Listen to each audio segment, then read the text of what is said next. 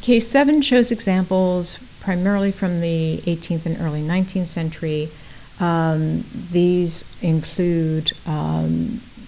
a number of gold tool bindings or combinations of bindings tooled in, in gold and blind. Um,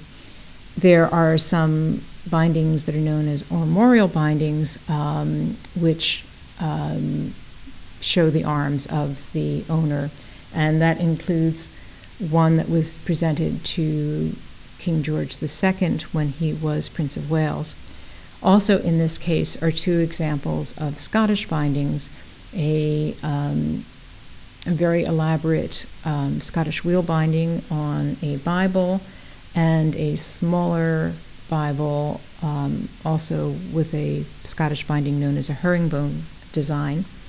Um, there's also an example of a gold-tooled vellum binding, which was done by the English firm of Edwards of Halifax, and um, it's it's very discreetly done, unlike um, because it's the the detail is is very fine, but it's very hard to tool on vellum, so it's it's nice to see an example of that. And um, there's also um, another armorial binding that shows the arms of um, the Duchess de Berry, who was a very fine collector, and um, her coat of arms is on a book of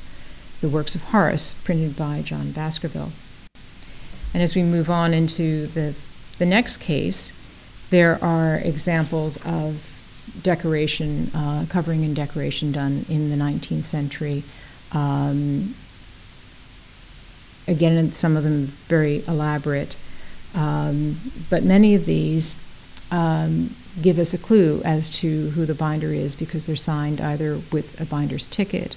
or um, a stamp in, um, in ink on the end papers, um, or they're signed with a gold palette on the in- inside of the binding. One of the bindings included in this case is an example of the work of Richard Birdsall, and that leads us into the um, a larger display of Birdsall bindings in the McLean Hunter room.